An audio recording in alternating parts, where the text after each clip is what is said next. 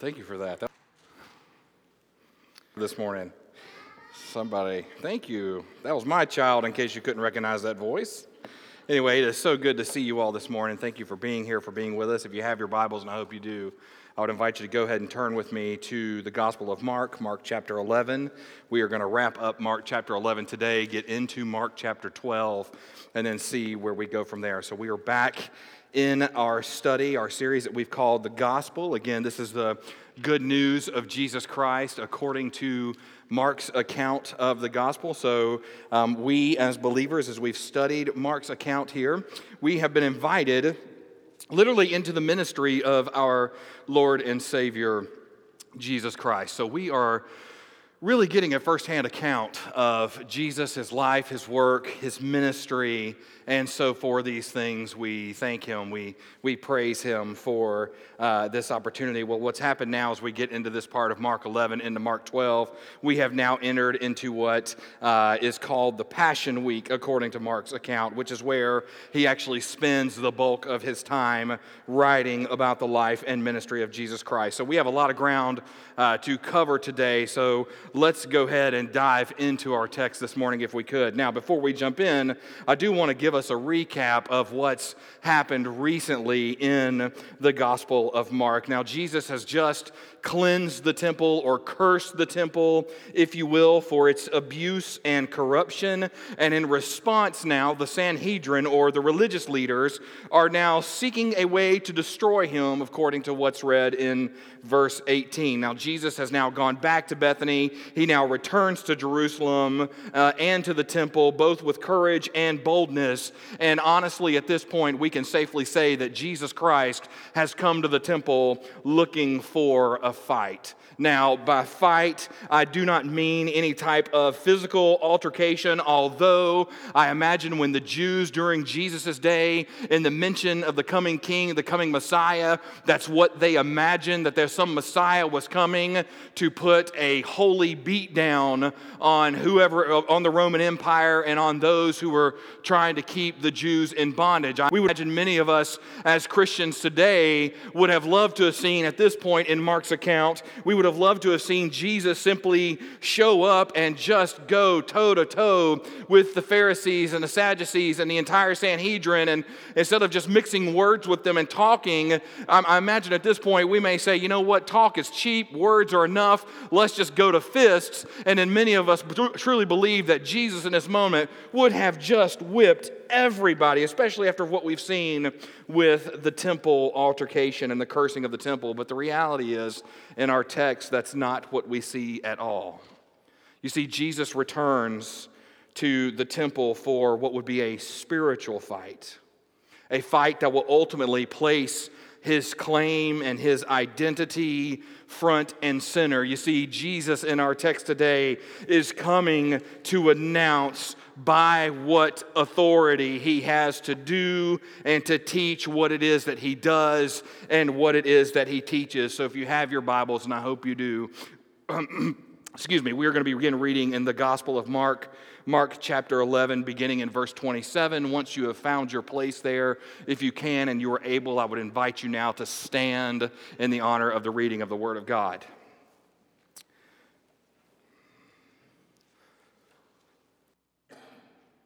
Now again, this is the Gospel of Mark in Mark chapter eleven, beginning in verse twenty-seven. Mark writes, "And they came again to Jerusalem.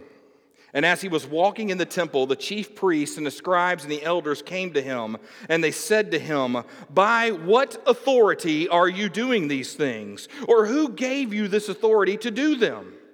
Jesus said to them, 'I will ask you one question.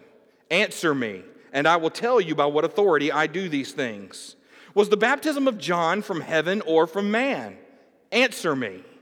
And they discussed it with one another, saying, 'If we say from heaven, he will say, why then did you not believe him? But shall we say from man?' They were afraid of the people, for they all held that John really was a prophet. So they answered Jesus, and they said, 'We do not know.' And Jesus said to them, 'Neither will I tell you by what authority I do these things.' And he began to speak to them in parables. He said to them, a man planted a vineyard and put a fence around it, and dug a pit for the winepress, and built a tower, and leased it to tenants, and went into another country. When the season came, he sent a servant to the tenants to get from them some of the fruit of the vineyard.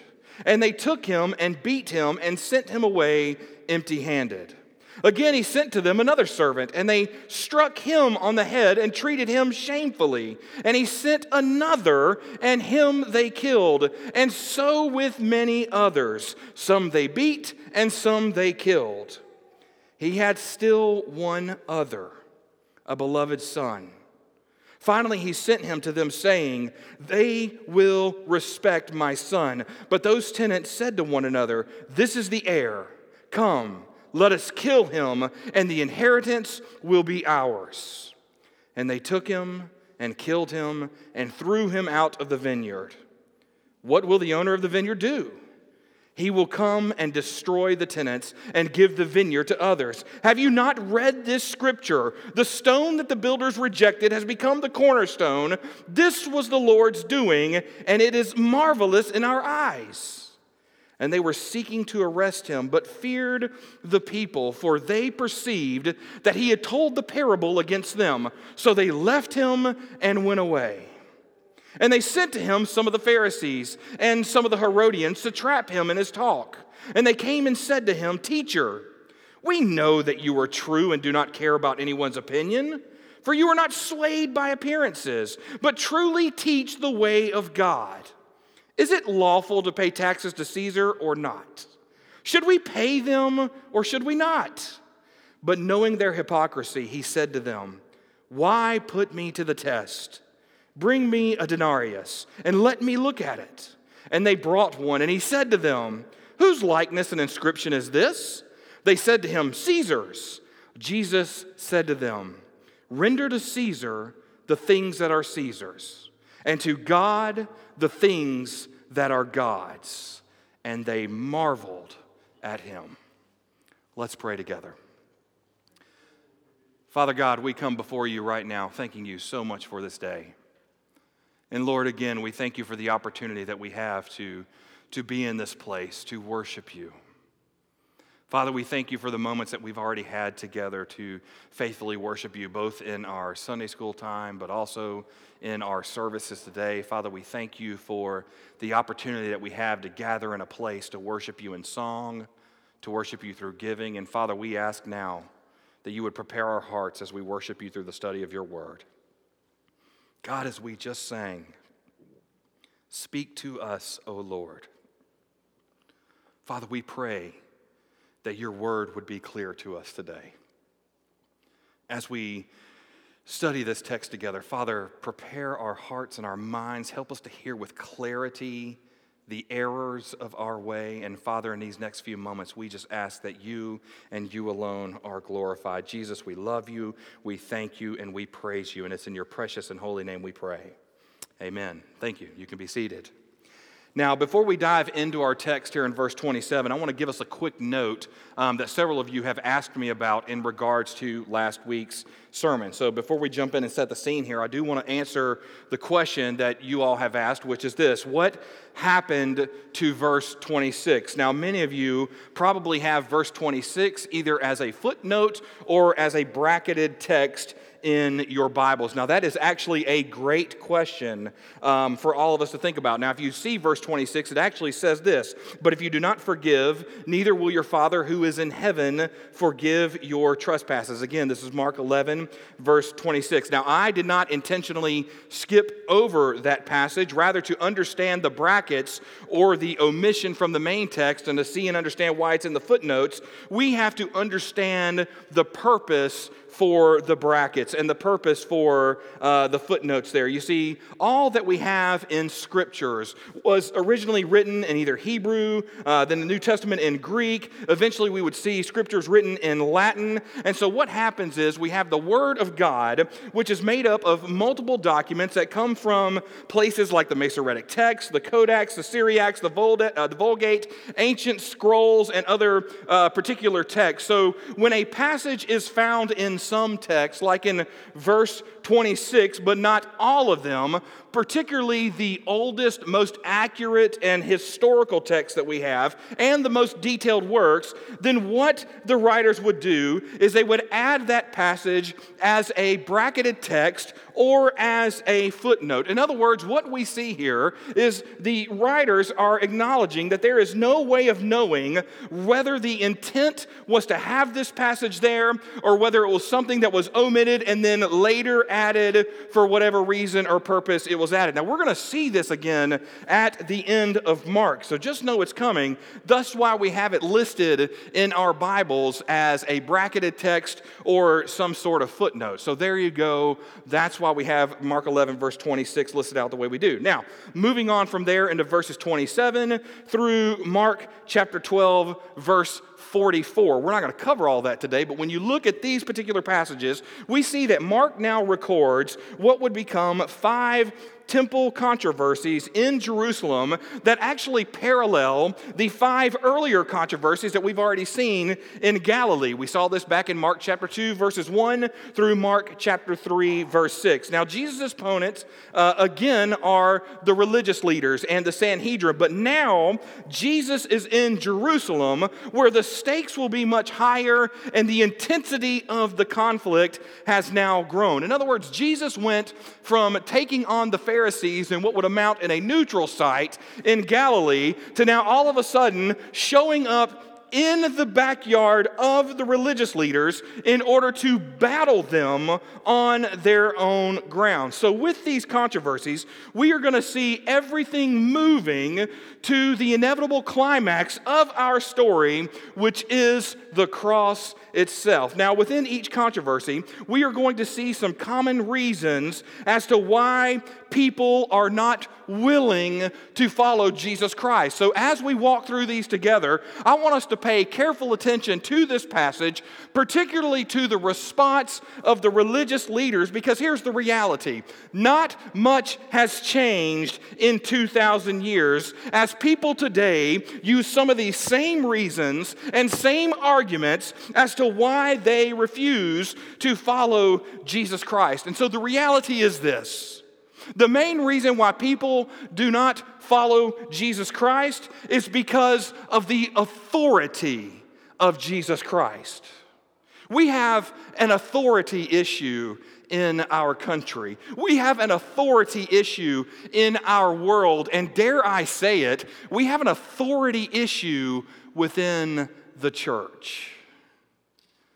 You see, as we read this passage today, I want us to listen carefully to the arguments being made.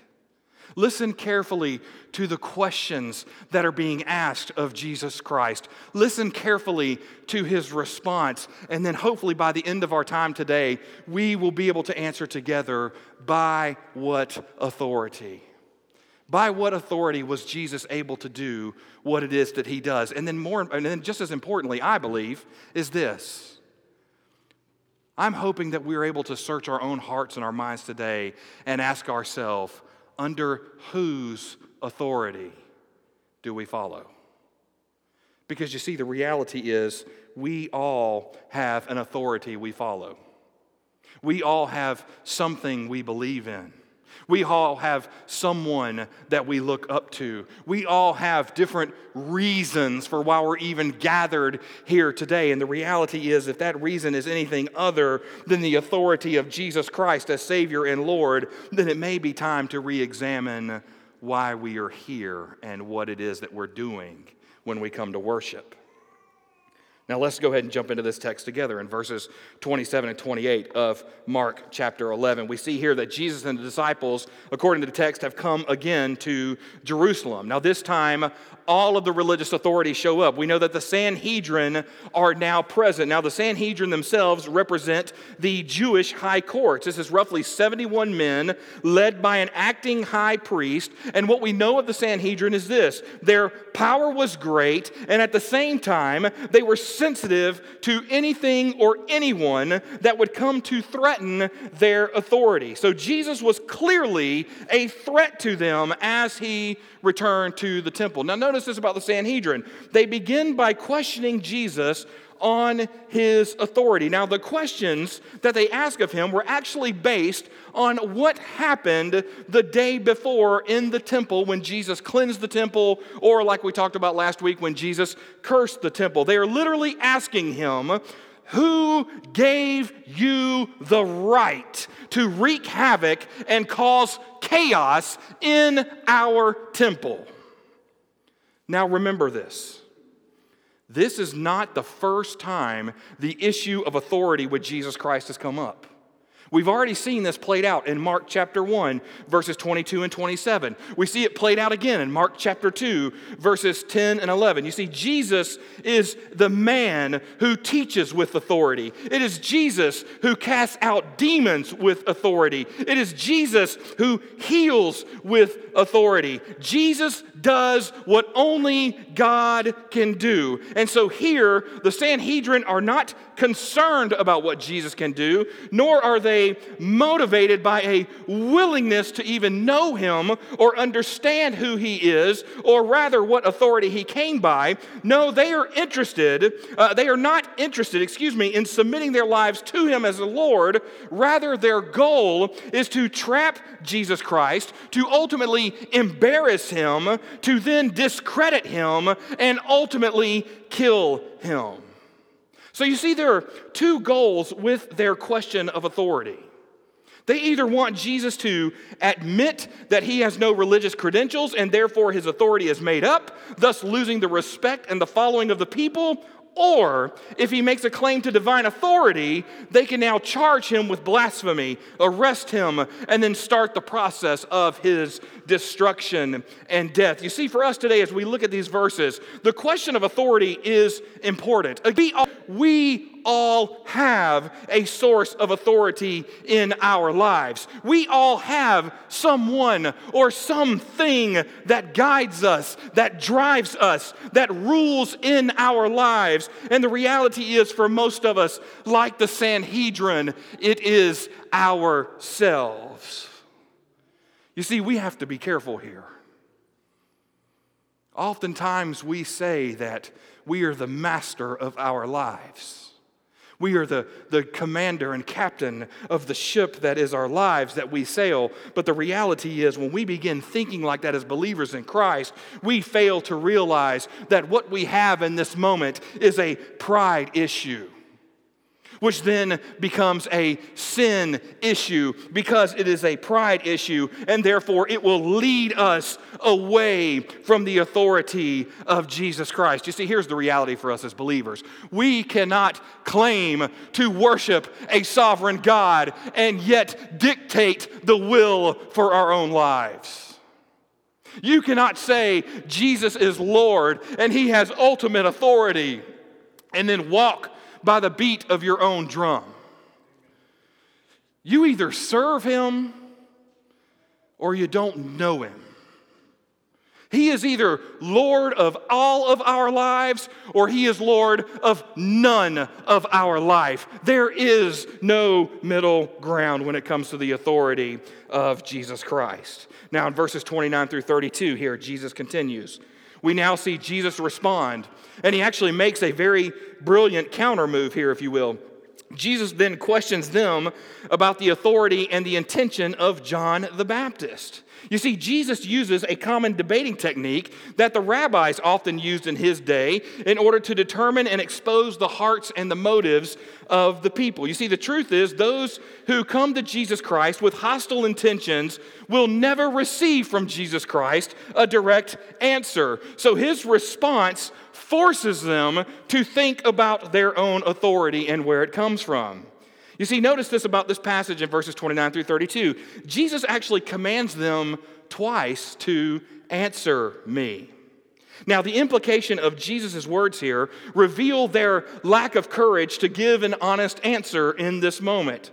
You see, Jesus here, uh, his question is significant because, like Jesus Christ, we know that John came preaching a message of repentance, and he ultimately bypassed the temple and the religious authorities to do so. Now, the common people saw John the Baptist as a hero and a prophet, and so when we look at verse thirty-two, we see that the Sanhedrin were afraid of the people, for they all hailed that John really was a prophet. You see, here's the reality about the religious leader in Jesus' day. They do not deny the evidence. They do not deny that John was popular among the people.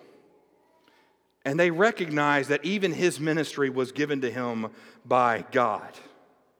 You see, John the Baptist didn't need human credentials because he had God's credentials. However, in spite of John's authority, notice the religious leaders rejected him, and they didn't even lift a finger to help him when he was unjustly murdered by Herod. We see this back in Mark chapter six, verse fourteen through twenty-nine. But then back to our text. Jesus, Jesus' claim to authority is based not on human authority. Rather, it is based on a divine authority given to him directly by God without any human endorsement whatsoever. In other words, what Jesus teaches us in verses twenty-nine through thirty-two is he says, if you are unwilling to grant my premise and accept the evidence before you, then we are at an impasse and we have nothing further to discuss. If you can't judge the ministry of John based on the evidence, then you are not qualified to judge me. You see, this is a bold move by Jesus Christ, and yet the Sanhedrin, again, would abandon all evidence. They would abandon all rationality for an emotional reaction rooted in a fear of losing control, and therefore losing their position and standing, and ultimately losing their way of life. You see, that's the truth for us today as well. You see, the problem with Jesus is not the evidence. The evidence is clear. It's, it's never been an issue of evidence, if we could just be honest with ourselves, though others try to make that claim. The reality is the problem is actually internal. It's within us.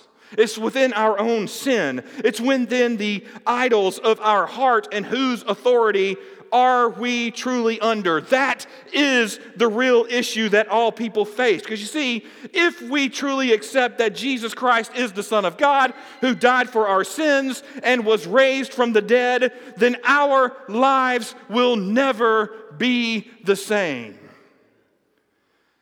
In other words, even though the evidence is there, people will still stay away from Jesus Christ because they know if they come to him in faith, everything will change. You see, that's a part of submitting to the authority of who Christ is. We now say, Lord, not my will, but yours be done in our lives.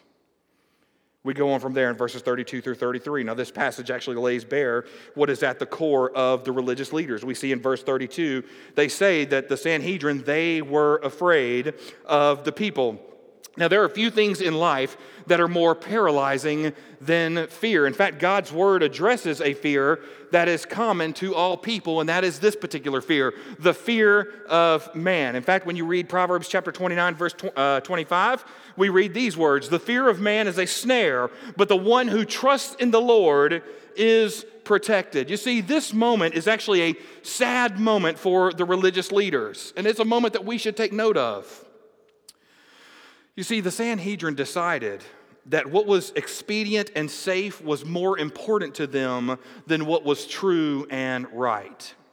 And so that's why they answer in verse thirty-three, we do not know. Here we see the leaders share a lie that was motivated by fear. They were more concerned with keeping their position and living a lie than they were to submit to Jesus Christ and ultimately walk in His truth. And so we have to ask ourselves, what is it about a relationship with Jesus Christ that is holding us aback? What is it about our faith that we are unwilling to go out and share the gospel that is holding us back? Are we more concerned with keeping our positions? Are we more concerned with living a lie? Are we more concerned because of the fear of men that held the religious people back? Is also the fear of man that hinders us in our movement and walk with Jesus? Do we have anything to fear? Do we have anything in our lives that we do fear? Perhaps it is man. Perhaps it is our neighbors.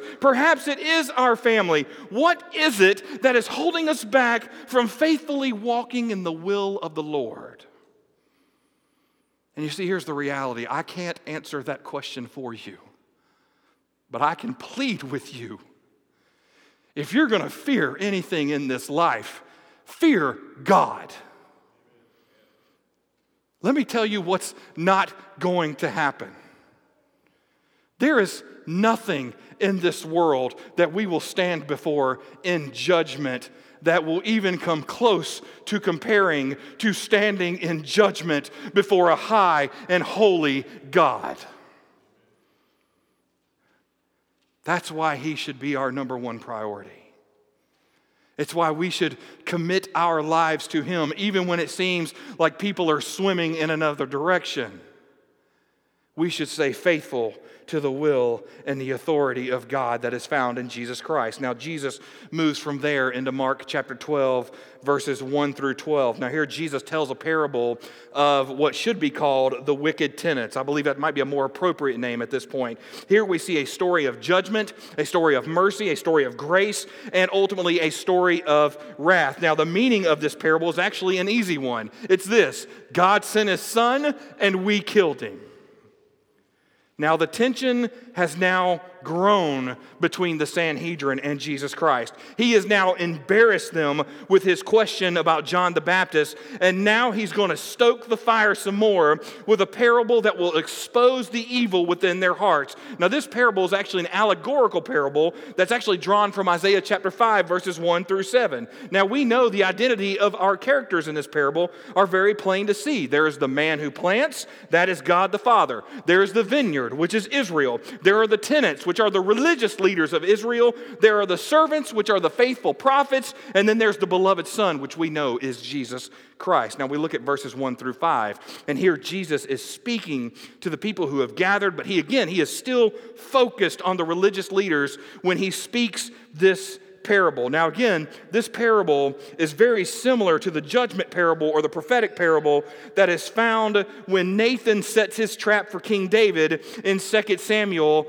chapter twelve. You see, this is the story of Israel's relationship to the Son of God. So the fact that a wealthy absentee landlord and tenant farmers are being used as the subjects would be familiar to all those who are listening. Now we see in verse one that God is the one who planted Israel. We know from Psalm seventy-three verse one that God is indeed good to Israel. He cared for His people. He provided for His people. He put in leaders to protect them, and He enabled Israel to prosper for His glory. He went to great expense on behalf of the vineyard, and yet we see the countless times where the vineyard failed at its assignment.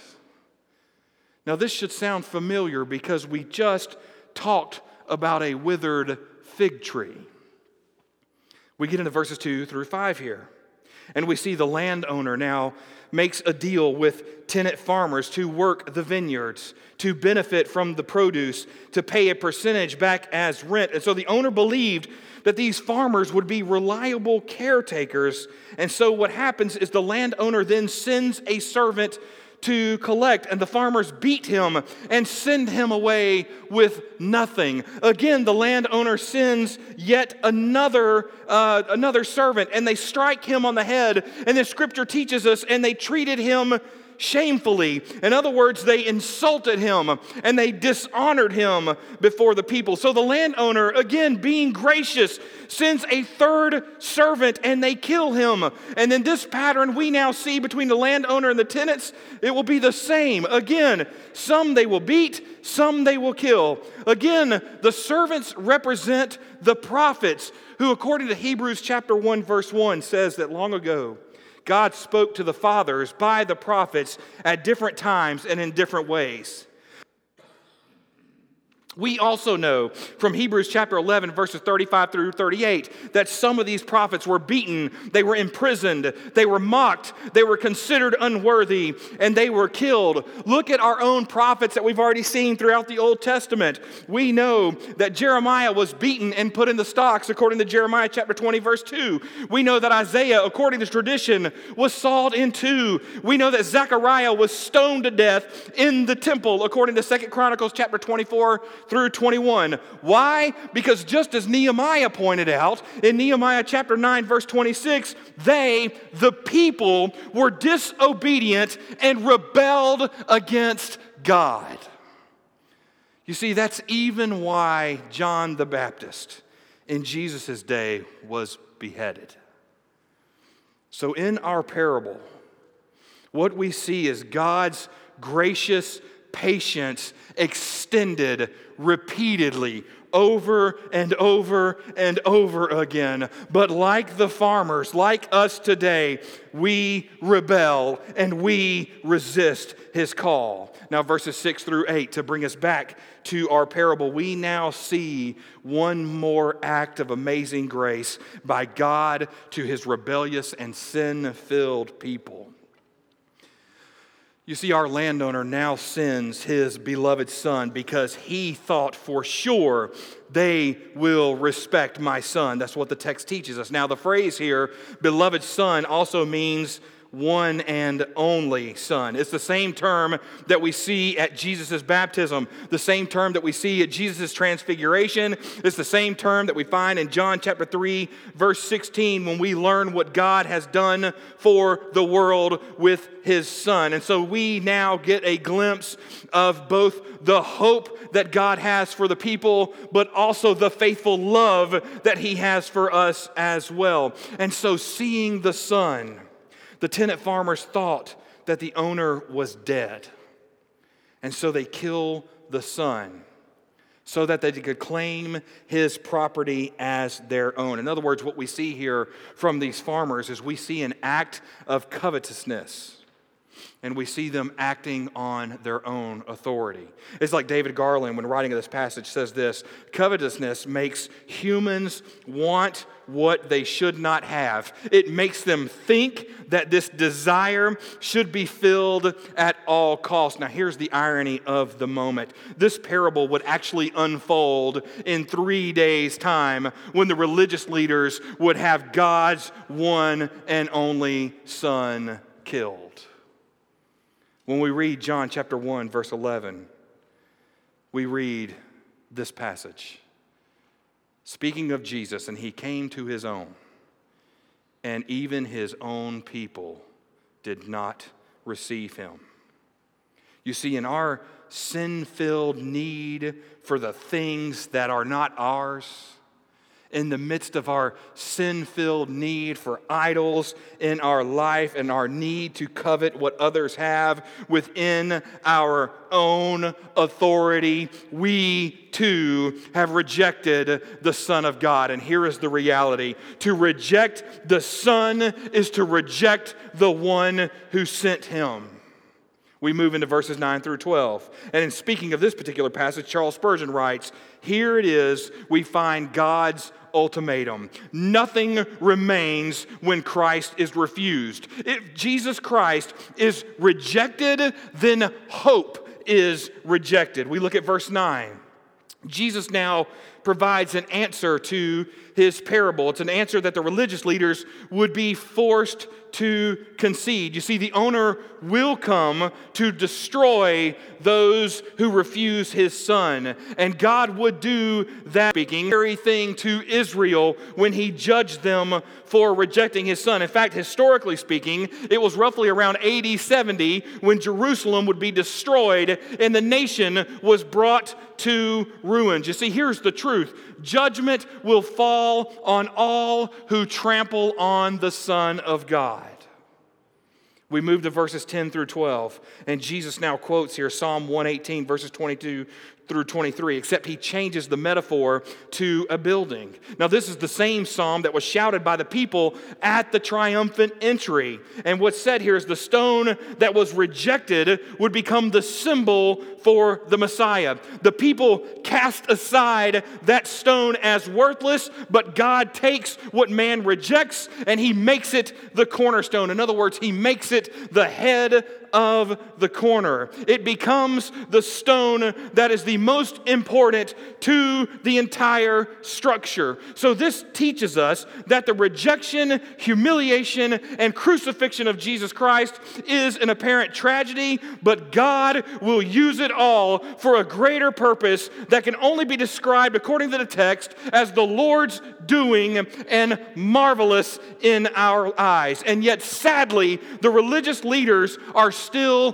blind to it all. They still move forward with their plan to seize him and to kill him. In fact, verse twelve gives us a brief summary of their response when it says, "And they were seeking to arrest him, but feared the people, for they perceived that he had told a parable against them." You see, the reality is this: no matter what the plan of man or what the plan man may come up with, Jesus Christ's power will always be victorious. God will win. Even if for a fleeting moment everything seems lost, the empty tomb proves that he will be victorious.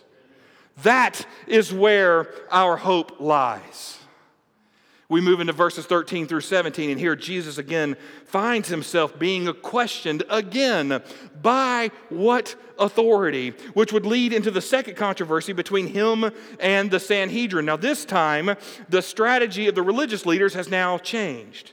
In verse thirteen, Jesus is now confronted by some Pharisees and some of the Herodians. Now, the last time this group was actually together was back in Mark chapter three, verse six. And so we know that this group is ultimately up to no good. Now, remember this.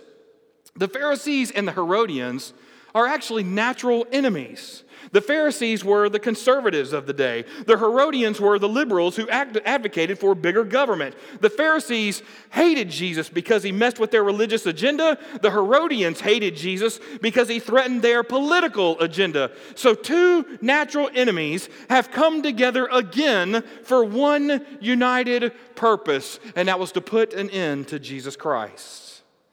Now notice this in our passage in verse thirteen. It uses the word trap. Now, this word trap literally means to capture by hunting or by fishing. The idea for the word is actually uh, a violent pursuit of prey. So they were hoping that Jesus in this moment would have a slip of the tongue that would lead to a public mistake that would take him down. We get into verse fourteen, and now the hunt begins. You see, the Herodians and the Pharisees, they start with flattery. They call Jesus teacher. Now, we already know that this title of teacher was actually a title of respect, but remember, they have no respect for him at all. And so they then say to him, "We know that you are true." In other words, they say of Jesus, "We know you are truthful," yet it is going to be this same group of people who would ultimately crucify him as a blasphemer. Now they now ask their question of him, which has been carefully crafted. In other words, you are seeing the trap set. The bait is now in the trap, and all of a sudden, we are waiting with hushed breath on what is going to happen next. This almost feels like watching some sort of wilderness show in this moment. That's what's happening here. And so they asked Jesus, is it lawful to pay taxes to Caesar or not? Should we pay or should we not? Now, in this moment, the stakes are high. The issue at hand is a volatile one. The question now requires either a yes or a no. And here's the reality of the question that we have not often thought of. No matter which way Jesus goes, they now feel like they have him caught. Why? Well, you have to know the wording of the question. You see, the Greek word here for taxes is the word "census," which is a transliteration of the Latin word census, which means an imperial Roman tax. You see, the Jews despised the tax because it was a reminder of their subjection to pagan Rome. So if Jesus said to pay it, then the people would turn on him as a traitor. If he said not pay it, then he could be arrested and tried by Romans for for sedition and insurrection. So at this point, silence is no longer an option, but again, it is Jesus Christ who is going to recognize their evil intent. We move into verses fifteen through seventeen. Jesus begins his answer by exposing their hypocrisy when he's asked, "Why put me to the test?" Now, this is the same phrase used in Mark chapter one, verse thirteen, when Satan tempted the Lord in the wilderness. So just as Satan failed then, so too would the leaders fail now. Jesus then asked for a denarius, which was the required tax, or roughly a day's wages at the time. He then said what would become the most significant words in history. He says, "Render to Caesar what is Caesar's, and to God the things that are God's." You see, Jesus actually acknowledges the legitimacy of government. It is in this moment that we see that not only has God ordained the family, God has also ordained the church, and now he is ordaining the human government. The government has a right to make laws, and we have a responsibility to obey as long as those laws do not interfere with our ability to honor and worship God. Now notice this. Notice how Jesus separates what is Caesar's from what is God's. You see, the coin had Caesar's image on it. Therefore, it should be his. And so by that very same logic, according to Genesis chapter one, verse twenty-six and twenty-seven, we all bear the image of God. Therefore, based on what Jesus said, it can now be concluded that our entire lives belong to God because we are made in his image. It's like we read in First Corinthians chapter ten, verse thirty-one, "Therefore, whether you eat or drink or whatever you do, do everything for God's glory." You see, with one simple statement, Jesus puts everything into perspective. He put Caesar in his place, and then he placed God where God God rightfully belongs in our lives as well. You see, here's the reality for us today. We are called to obey the government, but at the same time, we are called to not disobey the word of God. We do not worship man. We do not worship an institution.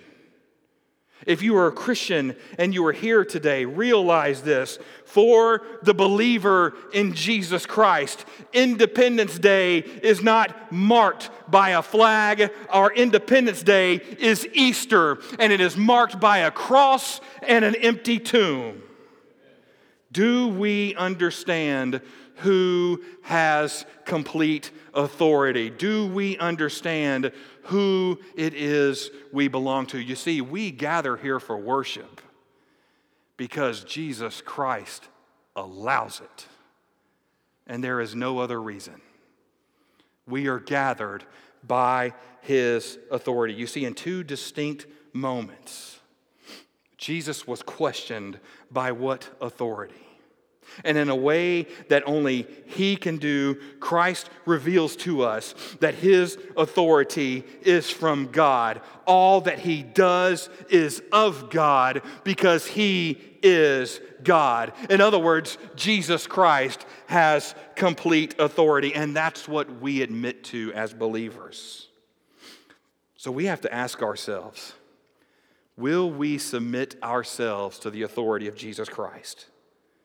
Will it change our lives? Yes, absolutely. But will it also give us hope in what is to come? The answer to that question is yes, absolutely. And so my prayer is that we would never, or excuse me, my prayer is that we would leave our doubts behind today. You see, we have an obligation today as believers in Jesus Christ. We have a question to answer. And so I want us to reflect on this question. You see, Jesus is the final ultimatum. Without Christ, there is no hope. Without Christ, there is no grace. Without Christ, there is no mercy. Without Christ, there is no kingdom to come. So He either is the Messiah, He is the King of Kings and Lord of Lords, He has absolute authority, or He has none. And so we need to ask ourselves, by what authority do we live? By what authority do we worship?